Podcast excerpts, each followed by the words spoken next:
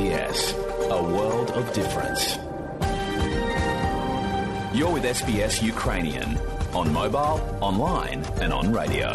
Ви з СБС українською на мобільних, в інтернеті та на радіо.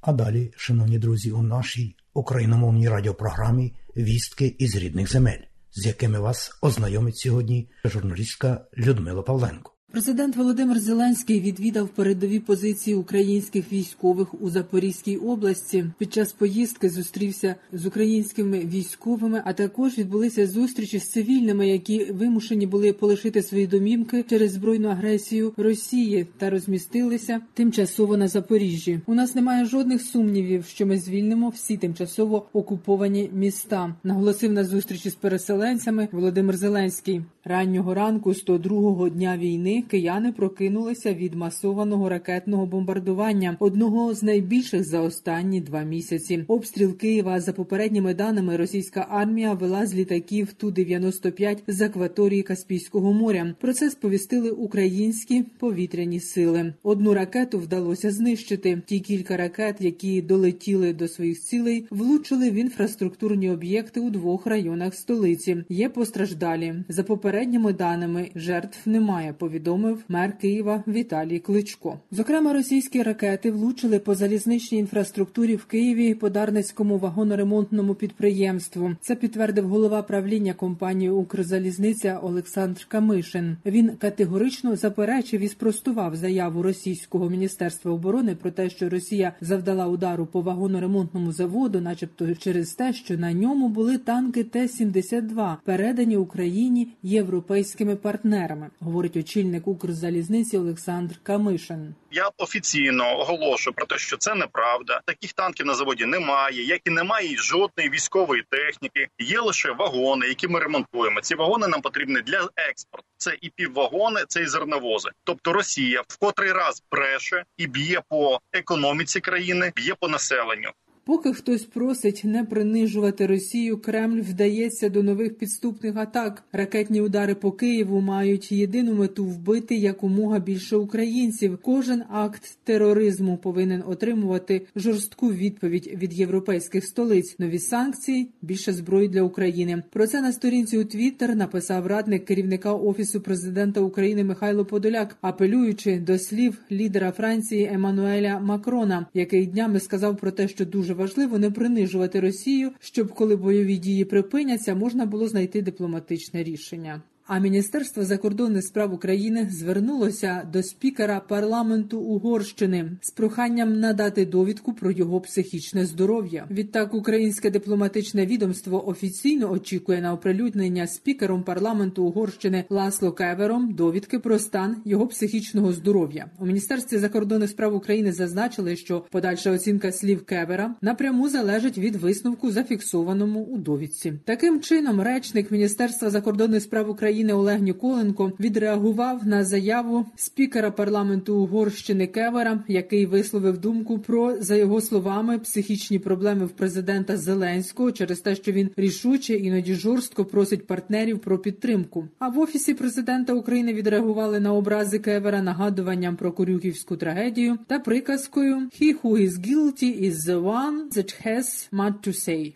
Ситуація в районах бойових дій залишається складною, але контрольованою збройними силами України. Зокрема, на харківському напрямку українські військові укріплюють оборону на ділянках місцевості, де їм вдалося покращити тактичні позиції. Заходи щодо підвищення стійкості оборони здійснюються і на запорізькому напрямку, розповів командувач сил оборони генерал-лейтенант Сергій Наєв. На Донецькому напрямку ворог здійснює постійні артилерійські обстріли та здійснює удари авіації. На Луганщині наші війська відбивають чисельні атаки противника, які тривають цілу ніч та цілий день. В окремих бригадах у смугах їх відповідальності ворог проводить по 6 і більше атакуючих дій. Збройні сили України контролюють половину міста Сєвєродонецьк на Луганщині. Про це повідомив голова Луганської обласної військової адміністрації Сергій Гайдай. Росіяни утримували вже 70% міста, проте за два останні дні були відкинуті, і нині територія між українськими та російськими армійцями практично поділена навпіл. Російські військові втратили величезну кількість особового складу в полоні восьмеро росіян. Подробиці всього, що відбувається зараз в місті Сєвєродонецьк, розповів в ефірі єдиного національного телерадіомарафону командир батальйону Свобода, який теж обороняє Сєвєродонецьк, Петро Кузик.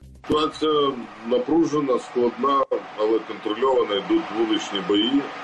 Ворог не припиняє спроб окупувати місто.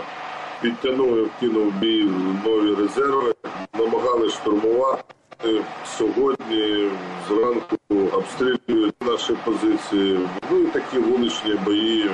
Сєвєродонецьк і сусідній Лисичанськ – останні великі міста в Луганській області, які залишаються під контролем українських збройних сил. За даними військового керівництва, Росія зосередила основні зусилля в регіоні на взятті Сєвєродонецька. Працівники п'ятого відділу Федеральної служби безпеки Росії визнають у своїх документах, що населення Росії досі не розуміє, чому війна була єдино можливим способом, як вони це називають, вирішення цілей. Про таке свідчать пропагандистські методички спецслужб про правильне висвітлення так званої спецоперації, доступ до яких отримала Служба безпеки України. За даними СБУ, у Росії намагаються знайти нові аргументи, аби пояснити власному населенню необхідність війни та виправдати злочини своїх військових. Говорить речник СБУ Артем Дегтяренко. Співробітники п'ятого відділу ФСБ визнають у своїх документах, що населення Росії досі не розуміє, чому війна була єдиним можливим способом вирішення цілей РФ. Тож намагаються знайти нові аргументи, щоб пояснити це і водночас виправдати злочини російських військових. Щоб змінити ситуацію, на думку російських спецслужб, треба створювати більше роликів про героїв освободітелів про порятунок тварин, воз'єднання розлучених сімей, тобто більше мімішних історій, таких яких зараз не вистачає. Росія активізувала розвідувально диверсійну та підривну діяльність в Україні, зокрема в тих містах, де не відбуваються бої. Найманців шукають переважно на окупованих територіях Донбасу, тих, хто добре володіє українською мовою. Про це розповів радник міністра внутрішніх справ України Вадим Денисенко. Протягом останнього часу росіяни справді посилили диверсійну роботу. Вони набирають людей переважно із окупованих територій. Це е, Донецька області. Це люди, які е, як мінімум розуміють, а інколи навіть можуть говорити українською мовою для того, щоб потім їх перекидати в е, інші регіони України і робити тут певні ті чи інші, будемо говорити прямим текстом теракт. Тобто, в даному випадку справді протягом останнього часу їх кількість збільшилася, тому що був період, коли дещо затихли ДРГ. Зараз вони знову активізувалися, і росіяни справді починають активізовувати саме цю роботу. Сім'ї бійців, вивезених з Маріуполя із заводу Азовсталь, хочуть, щоб Червоний Хрест, ООН та інші міжнародні організації вплинули на Росію для покращення умов утримання захисників Маріуполя. Про це в інтерв'ю Українській правді повідомила дружина командира Маріупольського полку Азов Дениса Прокопенка Катерина. Вона розповіла, що чоловік виходив на зв'язок із нею з незнайомого номера, але для розмови в нього було лише 30 секунд. Однак, через поганий зв'язок, який швидко перервався, азовець не встиг взагалі нічого сказати. Тому Катерина Прокопенко збирала інформацію про становище бійців з інших джерел від людей, які знаходяться поруч з Денисом. Деяким людям таки вдалося вийти на зв'язок, і вони сказали, що умови задовільні і всі чекають обміну. Водночас рідні азовців знають, що місце утримання СІЗО переповнене. Деяких ресурсів не вистачає. Йдеться про такі елементарні потреби, як їжа та вода. Представники міжнародних організацій не пояснюють нічого. Сім'ї бійців намагаються налагодити зв'язок з ними, щоб на офіційному рівні спілкуватися з третьою стороною з міжнародними організаціями. Було створено асоціацію сімей Азовсталі. Катерина Прокопенко припустила, що російська сторона обмежує доступ представникам Червоного Хреста до полонених, як раніше блокувала ідею екстракції бійців, яка б дозволила їм вийти з Азовсталі і врятуватися. Людмила Павленко для радіо СБС. І далі нагадуємо, що україномовна програма Радіо СБС щодня подає вістки з рідних земель та огляд новин бюлетеня СБС Радіо. Заходьте на нашу веб-сторінку www.sbs.com.au і також на нашу сторінку у Фейсбуці. Ви можете слухати наші радіопрограми також і через мобільні додатки App і Google Play. Слухайте Радіо СБС сьогодні і завжди.